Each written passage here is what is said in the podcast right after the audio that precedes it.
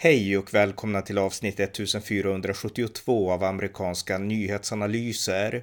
En konservativ podcast med mig, Ronny Berggren, som ni gärna får stödja på swishnummer 070-30 28 95 0. Att bli bestulen är aldrig roligt, men det är svårt att tänka sig något värre än att bli bestulen på sitt eget hem, sin egen privata bostad. Det är emellertid vad som sker i Spanien, där lössläppt lagstiftning gjort det möjligt för lösdrivare att ockupera och ta över människors privata bostäder. Här följer ett samtal med svenskan Katarina Folmer som upplevt detta personligen. Varmt välkomna! Katarina Folmer, välkommen! Tack så mycket Ronny! Eh, vi ska prata om ett växande problem i Spanien, nämligen någonting som är ja, husockupationer. Ett konstigt problem kan det låta, men, men det är ett existerande fenomen i Spanien och det har att göra med att eh, människor kan få sina hus ockuperade. Kan du börja med att beskriva liksom, övergripande vad det här handlar om? Absolut. Eh, eh, Spanien har en väldigt senfärdig, eh, ett senfärdigt rättsväsende som agerar väldigt långsamt. Man kan väl säga så här att det har alltid varit juridiska problem kring det här när det hänt, men det har eskalerat efter pandemin och under pandemin. För det är så många som har blivit hemlösa.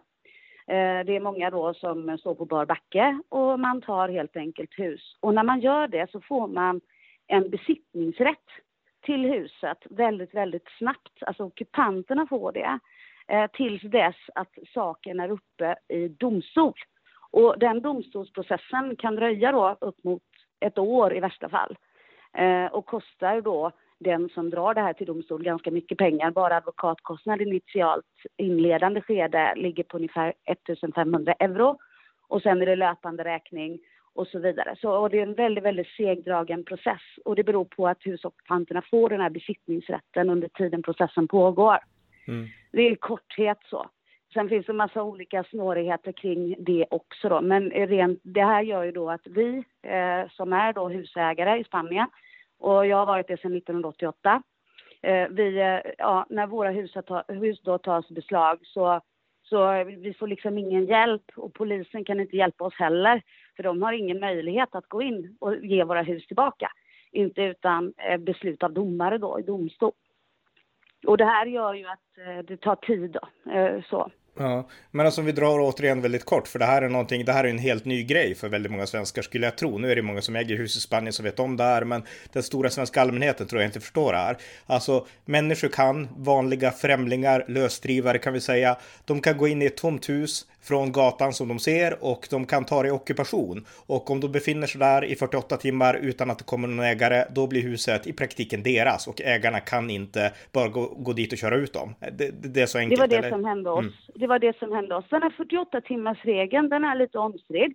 Det är lite olika praxis beroende på vilken eh, i vilken region du befinner dig i Spanien. Men för, eh, i Valencia, där vi, dit vi hör, så är det 48 timmar man tillämpar.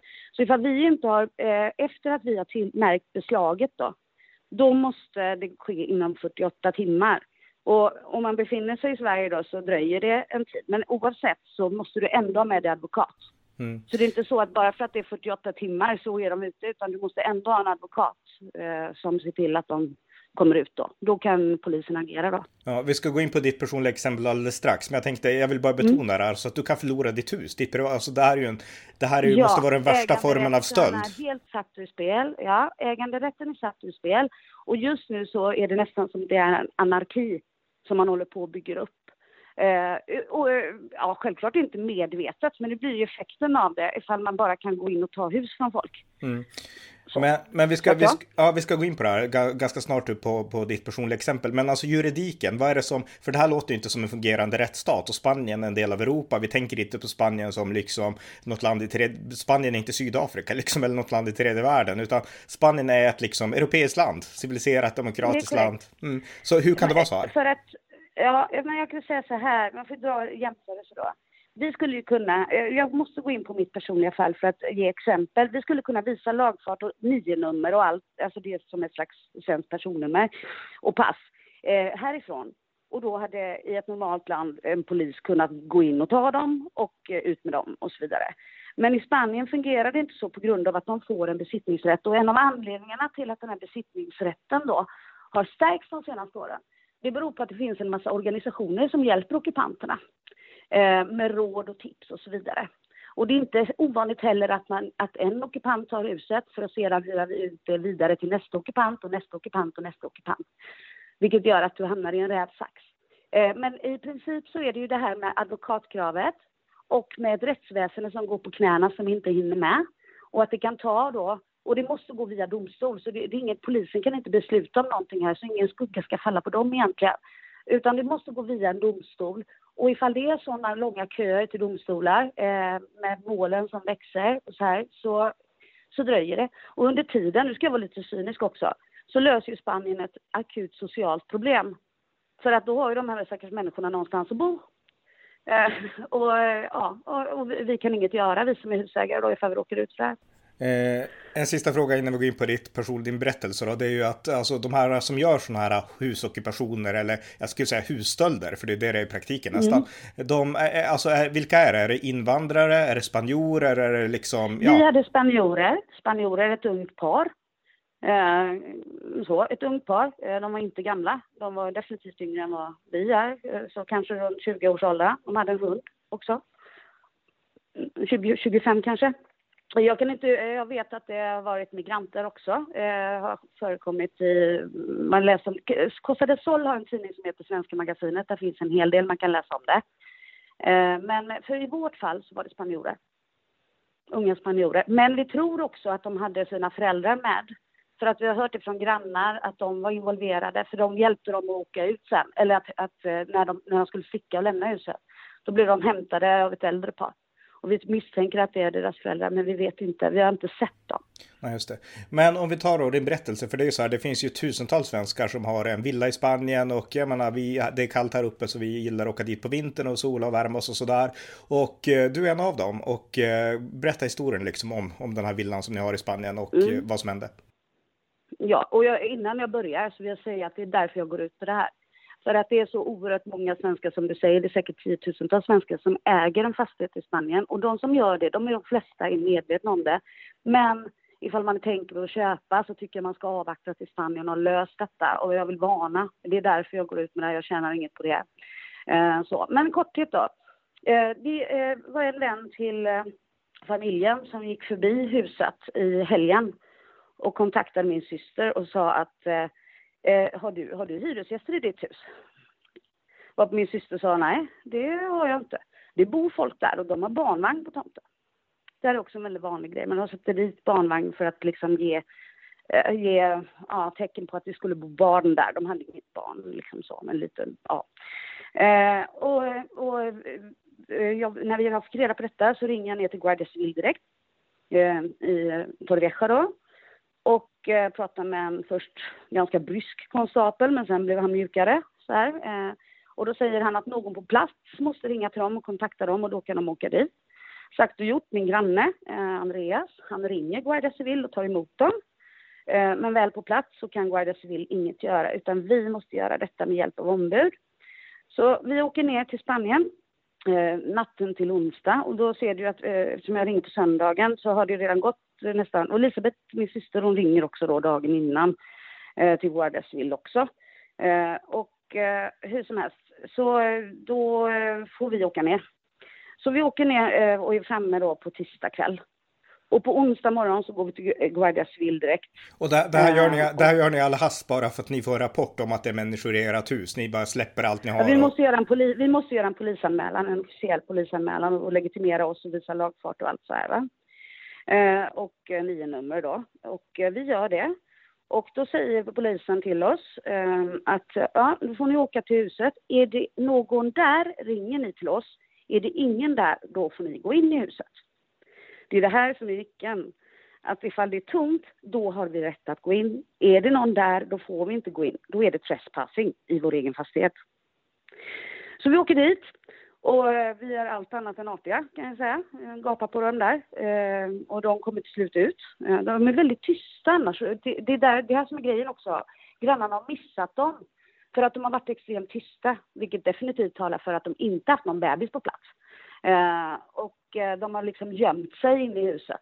Vi ser att det står soppåsar uppradade precis som att de har varit där i tre dygn. ute på terrassen då. De har tagit ut våra möbler eh, och eh, lagt saker där ute då för att det ska se beboeligt ut. Då.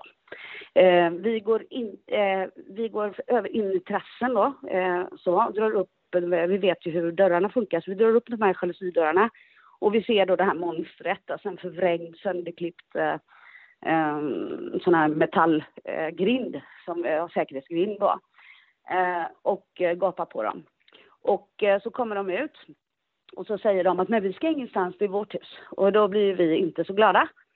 Och eh, uttrycker oss både på det ena och andra sättet och säger att det här är vårt hus sedan 1988. Vi ska ut härifrån, det är vårt hus. Eh, och eh, till slut så kommer polisen. Eh, då är det fyra bilar, en polis är lokal, det är lokalpolisen. De gör mest trafikförseelser och sånt där. Kanske de tar någon snubbe som rökt någon joint på gatan liksom. Men de, de, är inte så, de har inte så mycket muskler. Guardia Civil motsvarar kan man säga USAs FBI. Så. Mm. De tar lite tyngre brottslighet och sådär.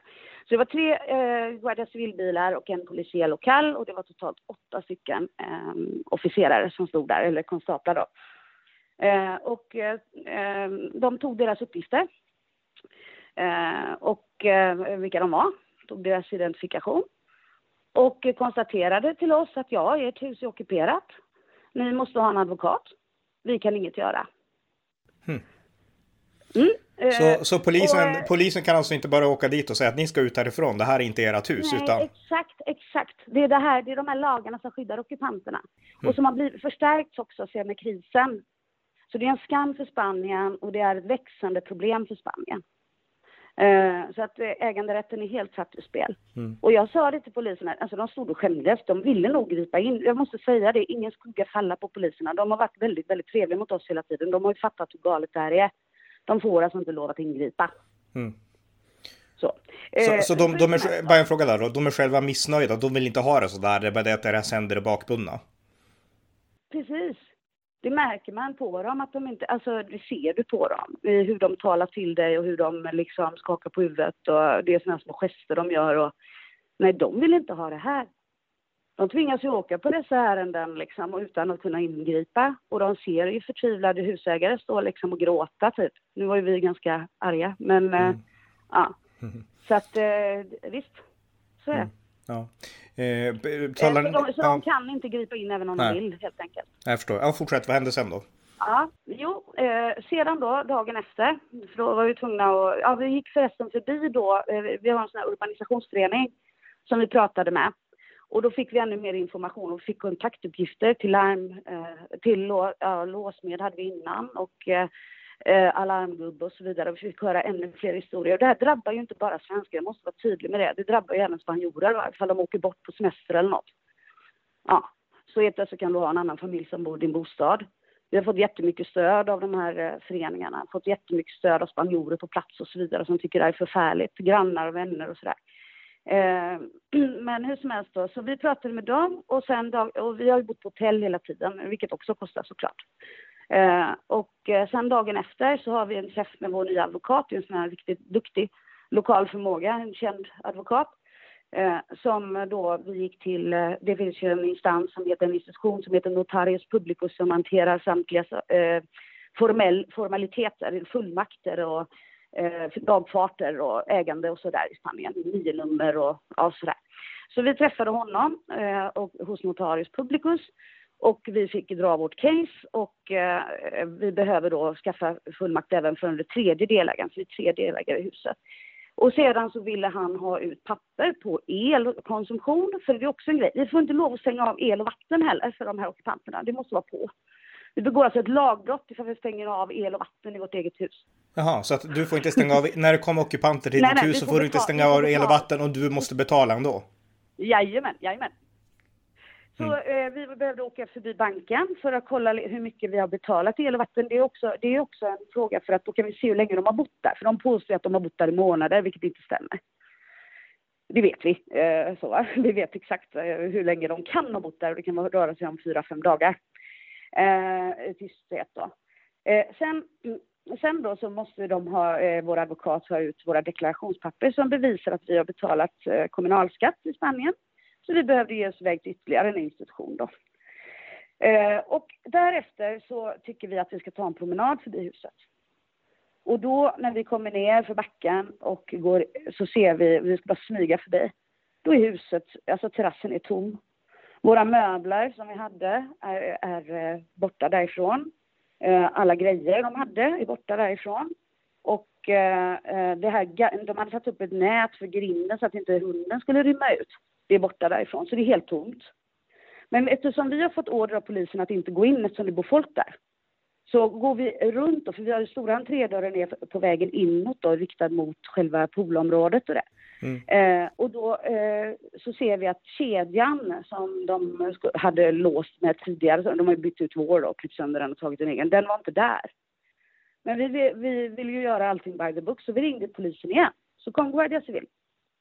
Och det är det här som är så himla bisarrt då. För när de kommer så har de alltså, eh, så, för att vi, vi, vågar inte gå in för det är ju trespassing ifall det är ockuperat av någon annan. Eh, och då tittar de och jag visar då, eh, liksom att, eh, jag frågar får jag visa? Och, jag, och han liksom, jag visste det är ditt hus men jag får inte gå in.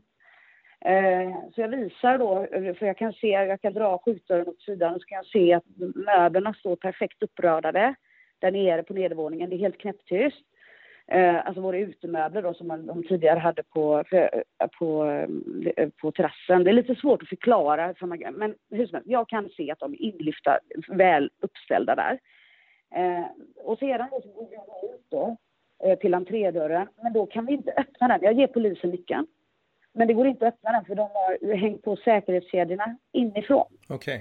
Så de har alltså hängt på säkerhetskedjorna inifrån entrédörren och sedan har de bommat igen huset från terrassen med kedja på där. Så det är alltså, eh, det är alltså låst. Och eftersom det är låst inifrån, vilket de tror då, för att de har gått ut via terrassen, så kan inte polisen utesluta att det är människor i huset. Och därför går de inte in i huset. Okej. Okay. Hmm. Så, de vill inte gå in i huset ändå, för de har inte laglig rätt att göra det ifall de misstänker att det finns folk där inne. Just det. Eh, och, eh, och, och, jag bara tänkte, men herregud vad nu då? Nej, det är advokat. Eh, och så sa en av poliserna eh, som såg då att det såg ganska ordentligt ut där inne. Då sa han så här att ja, det är möjligt att de ska sälja det här huset på svarta marknaden. Sånt har hänt förut. Okay. Våra larmkille senare trodde att de skulle hyra ut det på svarta marknaden. Och då blir det ännu svårare att få det tillbaka då. Hur som helst då, eh, helt förtvivlad, vansinnig, grinig, arg, eh, så åker poliserna Eh, men då har vi fantastiska grannar och som konstaterar att det är ingen som är här. Eh, var på en herre då hjälpte oss med en liten, liten såg. För att det, det är också en grej. Vi alltså såg oss in i vårt eget hus, en liten sån här eh, som man sågar metallkedjor med. Mm. Så då såg han ihop kedjan alltså? Det här hade alltså. varit ett brott. Mm. Det här hade varit ett brott ifall det vore någon i huset. Då hade jag kunnat bli arresterad för det och även min syster. Och även han som sågade upp uh, kedjan. Men eftersom det inte var någon där, eh, där inne så är det inget brott. Mm. Då har jag rätt att göra så med min fastighet. Eh, så, så, så vi kom in. Och då tog jag med mig två gubbar upp på övervåningen för att kolla och se ifall det var någon där. Det var ju helt tomt. Mm. Alltså polisgubbar? Polismän då eller? Nej, nej, då hade poliserna åkt. Okay. De, mm. de kunde inget göra, utan det var ju bara vi. Mm. Okay. Så vi bara kände så här, vi måste chansa och öppna det här. För vi, eh, det var så uppenbart att de hade stuckit. För vi hade även träffat en granne eh, en spansk granne som bor i vår urbanisation som sa att Nej, men de åkte igår. Han såg dem packa allting, hur de drog ut allting. Så att, eh, och tog en bil och fick skjuts då, troligen då av deras föräldrar eller några andra äldre personer i deras närhet. Mm. Så det var det som gjorde att vi var helt övertygade om att de hade stuckit. Och grannen sa det också, att men de, de har stuckit de här ockupanterna. Så därför så bryter vi oss in i vårt hus. Men hade de varit kvar så hade vi kunnat bli gripna för det. Eh, och eh, hur som helst, väl på plats då, väl inne, då är det ju alarmet rakt direkt då till vår alarmkille som kommer med hantverkare i släptåg som installerar ett superalarm och håller på och nu, just nu då och, och förstärker men, men, men en fråga då, då måste jag skjuta in en fråga. När ni kom in, ni gick in i huset, det var ingen där. Blir då huset legalt erat igen då? Då är det erat alltså mm. igen? Ja, då har vi besittningsrätten för det. Okej. Okay. mm. Så det är den som är, och det var ju inga 48 timmar, för de kan ju aldrig visa att de har besittningsrätt för det där. Utan vi, vi har ju våra papper i ordning. Mm. Så, att, eh, så, så fort vi är inne, då är det vårt och då måste vi säkra det. Och vi gjorde det på en timme. Och det kommer ytterligare förstärkningar nu då med hantverkarna så. Ja, men alltså i sådana fall, om ni, om ni inte hade tagit, för jag menar, om ni inte hade tagit det här i egna händer och insett att okej, okay, de har försökt barrikadera vårat hus, men vi kommer ta oss in i alla fall därför att vi vet det är ingen här och vi vill ta tillbaka vårat hus. Om ni inte hade haft den handlingskraften utan kanske bara ringt någon myndighet och sagt vad ska vi göra? Hade ni fått någon hjälp då? Eller liksom? Nej, det hade inte fått någon hjälp då. Det, polisen är ju myndighet och eftersom de inte, själva inte vill öppna på grund av att dörren var spärrad från insidan, som jag berättade om förut, så ville de ju inte gå in. Och det är bara polisen som har möjlighet att göra det. Mm. Så att eh, tyvärr, eh, det hade bara varit den eh, juridiska processen då, alltså går det en lång väg via rättsväsendet ifall vi inte hade haft den jävlar anammat då va. Och, och här är också en grej, alltså det underlättar ju, vi, vi kan ju språket hyfsat. Vi klarar oss åtminstone. Vi, vi har ju jobbat väldigt hårt och målmedvetet under de här dagarna. Och vi har inte varit rädda så. Eh, det har varit väldigt jobbigt och väldigt uttömmande, men vi har inte varit rädda utan vi har liksom varit beslutsamma. Så vi tog den chansen när polisen har sagt då. Mm. Att eh, ta den där lilla bågsågen, eller sån här liten såg, du vet, ja. som du sågar i metall med. Ja, pytteliten var den. Han hjälpte oss med det. Så hade vi inte vågat göra det, då hade vi suttit här fortfarande och inte haft något hus. Mm. Så att det som händer nu då, det är alltså att nu, nu är huset erat och ni är tillbaka i Sverige mm. igen. Men vad är det som gör, ja. nu har ni installerat larm och allt möjligt så att det inte ska kunna ske igen mm. det här eller? Ja, yes, exakt. Nu, eh, det är fått Och det kostar ju också en himla massa pengar. Ja, eh, okej, okay. men, men, efter att det här är gjort nu, det, det, det är kanske klart redan, men kommer ni känna trygga då? Och då vet ni att nu kan ingen ta sig in eller? Eller kommer man alltid ha den här oron eh, eller? Man kan väl säga så här, att om någon skulle försöka ta sig in så skulle larm gå direkt till eh, vår säkerhetsfirma som slänger sig på luren till Guardia Civil. Och dessutom blir de då fångade på bild med kamera. Det är det enda jag vill berätta. Mm. Och då är det handklovar direkt ifall någon skulle ge sig på det. Vi kan ju aldrig vara säkra, men eh, mm, 100 procent säkra. Men vi kan vara ganska så övertygade om att de inte väljer vårt hus. Det eh, hänger dessutom skyltar uppe då, och det som vår alarmkille säger, han var ju helt fantastiskt bra. Han sa så här, de som har dem, eh, alltså de undviker dem, de tar ett utan skyltar. Visst, du kan kopiera och falsifiera dem, men det händer knappt, sa han. För det, det är att göra intrång på deras varumärken då. Kan de bli dömda för det då, så att, ja. Mm. Så att vi, ja, nej men det, det, det är säkra. Men, men i sådana fall, de som försöker göra det här, alltså det, det mm. måste ju ändå vara illegalt att ockupera någon annans hus. Jag menar, det, får... det är det. Mm. Men det. Men det blir inga påföljder direkt. Just det. Utan det blir ett civilrättsligt mål. Vilket gör att vi stämmer dem i domstol. Om vi nu skulle gjort det då. Eh, med advokatkostnader som vi hade varit tvungna att stå för. För att få ut minimala pengar. Det kan bli en process som ligger på, ja, kan gå på 200 000 i slutändan, ungefär. Jag har hört sådana summor tidigare. Eh, och det kan ta lång tid. Mm, över ett år kan det ta i värsta fall. Så att, eh, eh, och sen då så visst, de, de åker ut, men det, straff får de knappt. Och det här är också en problematik för Spanien, alltså man låter alltså tjuvar gå fria om inte de blir tagna på bar gärning. Det sa Guardia Civil till oss. Om vi ser att de går in, ja då är det bara bang och så kommer vi direkt. Okay. Men du måste se det, att de mm. går in. Och just den här 48 timmars regeln, den är, den är lite olika som jag sa då, men den tillämpas i varje fall i Valencia. Eh, och eh, så har de varit där i 48 timmar och då har de besittningsrätt. Mm. Ja, och som sagt, jag menar, du är inte den enda. Alltså, det finns, det är svenskar, men det här måste ju gälla, ja, det är till och med spanjorer där. Alltså, jag menar, hur omfattande, ja, är, hur omfattande är problemet i Spanien, om du vet det? Eh, mycket omfattande. Det, det, alla känner till det. Eh, alla, är, alla är väldigt oroliga och många är väldigt, väldigt arga över att det har ballat ur så här då. Um, så att uh, det är omfattande. Just för där, eh, där vi bor, vi är Torrevieja då, där har det inte varit ett jättestort megaproblem, men det börjar komma dit också. Det tidigare mest drabbat Costa del Sol. Och då har det, på, i kölvattnet av detta, att de här fallen har ökat. Jag fick en siffra, jag kan inte vidimera den så här rakt på rak arm, men 60 procents ökning senaste året i husockupationer ungefär. Eh, och i, eh, det, det börjar dyka upp firmor som löser de här problemen eftersom rättsväsendet är så långsamt. Så att, och de kanske inte alltid använder jättefina metoder. eh, för att kasta ut folk. Jaha, så, så man kan, man kan anlita alltså maffiafirmor som fixar det där under bordet Jag vill inte alltså. kalla dem maffiafirmor, för de får ju lov att operera inom lagens arm. Mm. Eh, men ja, eh, och eh, jag läste det på Svenska magasinet att det var en ökning. Eh, det var, jag tror det var i Tormolinos, jag minns inte riktigt, men då var det en, de hade sju, eh, sju eh, bolag där nere på Costa del Sol, varav ett hade haft fem fall på en vecka nyligen. Mm. Ett av bolagen alltså, det är sju totalt. Så att då kan man ju tänka sig hur många det är. Men just det bisarra att vi får inte ens lov att gå in i vårt hus. Vi måste betala el och vatten. Vi får inte lov att använda det. Vi får inte ens gå in på terrassen. Liksom så.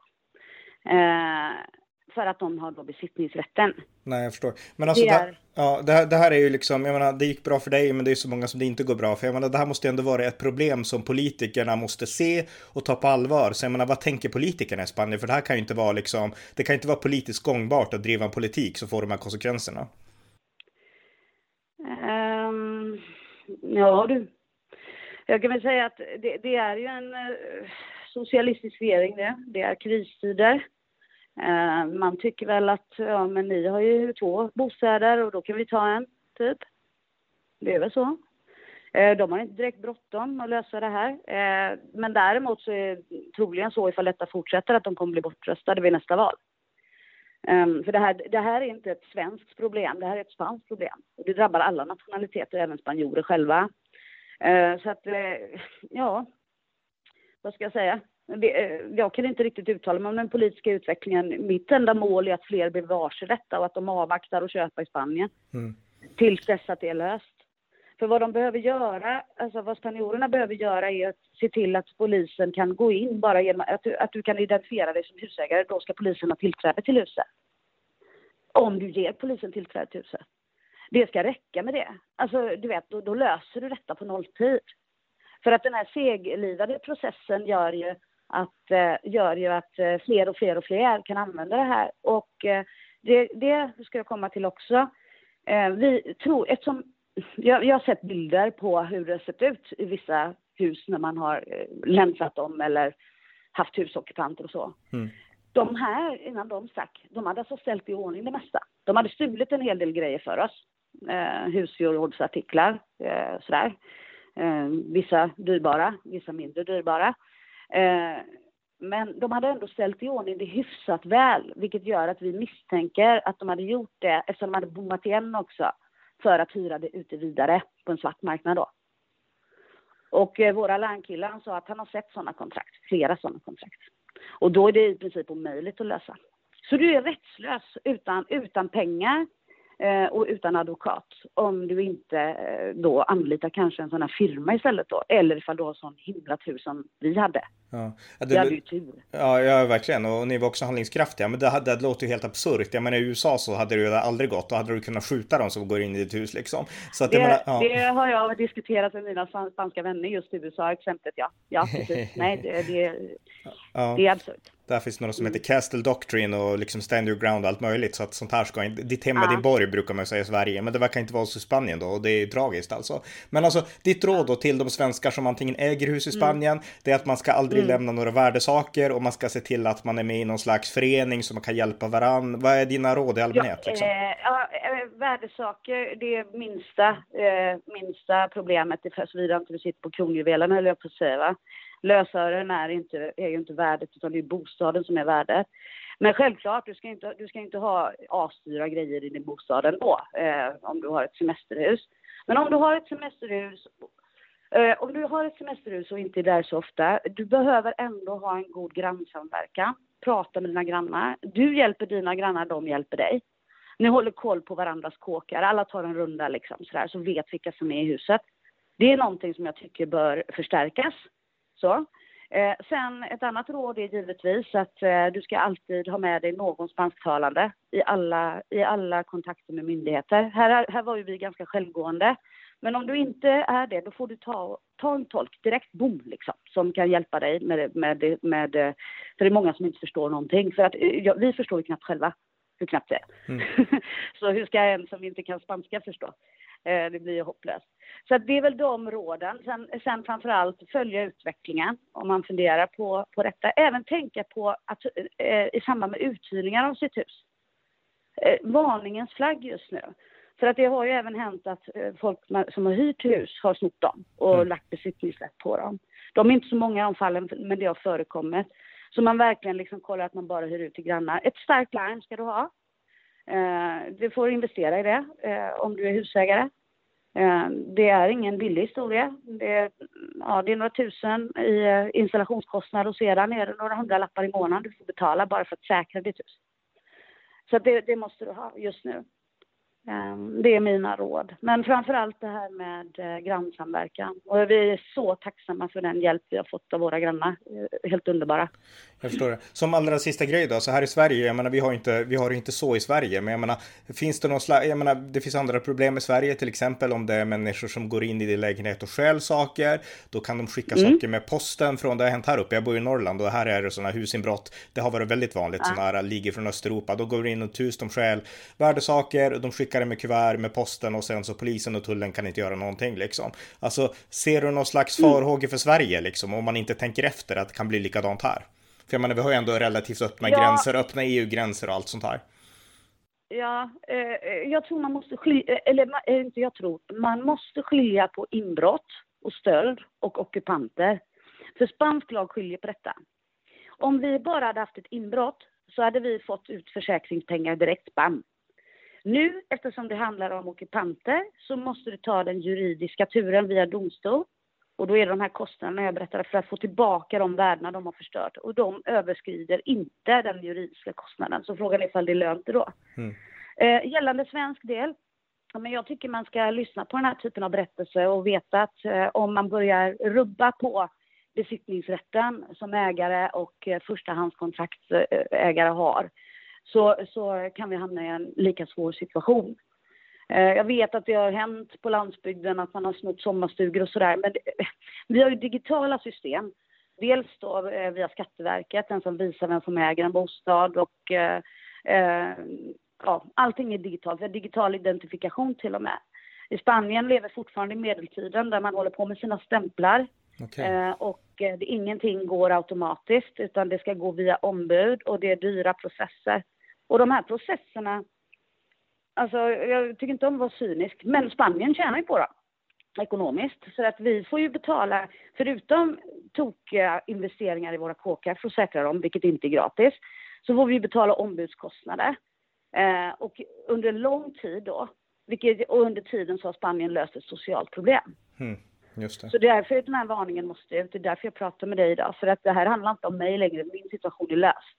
Eh, eller ja, löst och löst, det är jävla dyrt långt framöver, men det, det, den, är, den är liksom hanterad nu. Men det, det är ett varnande exempel som jag hoppas kan hjälpa andra då att eh, fatta rätt beslut. Eh, så att, så att det, hur det ser ut för Sverige, jag, jag, vill inte likna Sverige med denna anarki. De håller på att bygga ett Venezuela där nere. Jag sa det till snuttarna också. Då stod de och skämdes och sitta ner i marken. Okej, okay, ja. de, de instämde i den analysen eller nästan? Ja, ja, ja. ja. ja, ja visst nej men de, de vill inte ha detta. Det är möjligt att det är någon sån här blödig polis som kanske tycker att ah, men då, det är synd om dem. Och det är det.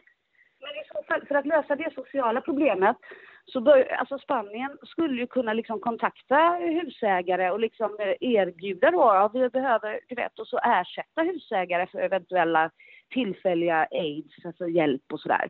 Eller någon, eh, någon annan typ av social eh, ja, hjälp man skulle kunna göra för, för fattiga människor. Alltså, det, det, det hade varit en som, du kan inte bara stjäla folks kåkar. Nej. det, nej, det, nej, det verkligen. Nej, och jag vill bara avslutningsvis, nu gör jag lite politiskt filosofiskt av det här, men det som skiljer den spanska världen från den anglosaxiska historiskt, Spanien det var en kolonialmakt i Nordamerika och England var också det, det var just synen på äganderätten. I liksom de engelska kolonierna, då hade varje individ total äganderätt över sitt hem och sitt hus och i de spanska kolonierna, då var det inte så, då ägdes det av kronan och det var kollektivt och kyrkan och sådär. Så att äganderätten är en stark anglosaxisk tradition och eh, det är den som upprätthåller stabilitet i våra samhällen och eh, ja, ditt, det du har berättat rätt. är ett tydligt exempel på det. Så att, ja. Nej men helt korrekt. Alltså, jag, tror, jag tror att många, många, många fattar inte det här. du vet, de ser bara liksom min egen tragik. Alltså, du Mm. förstår, alltså just den, de kan inte dra några filosofiska kopplingar eller kedjetänk. Kedjor, jag pratar om kedjor tidigare. Nej, men alltså de kan inte tänka effekter av de här av de här galna processerna och galna eh, politiska besluten och det senfärdiga rättssystemet. De kan inte förstå att det här leder till en total misär. Om du bara kan liksom bryta dig in i vilken kåk som helst och claima det och säga att nu är det mitt. Du, du, du, alltså, fo- folk kan inte tänka längre än att sin egen situation, de kan inte se vad det händer med samhällskroppen om det, om det tillåts fortgå. Nej, nej verkligen. Så Exakt. Så du har helt, du har helt rätt. Mm. Eh, och eh, det, det är alltså anarki just nu eftersom se- processen är så seglivad då. Och det öppnar också upp för, och det är lustigt att spanska staten ser genom fingrarna med det, med de här, med de här firmorna då som hjälper folk.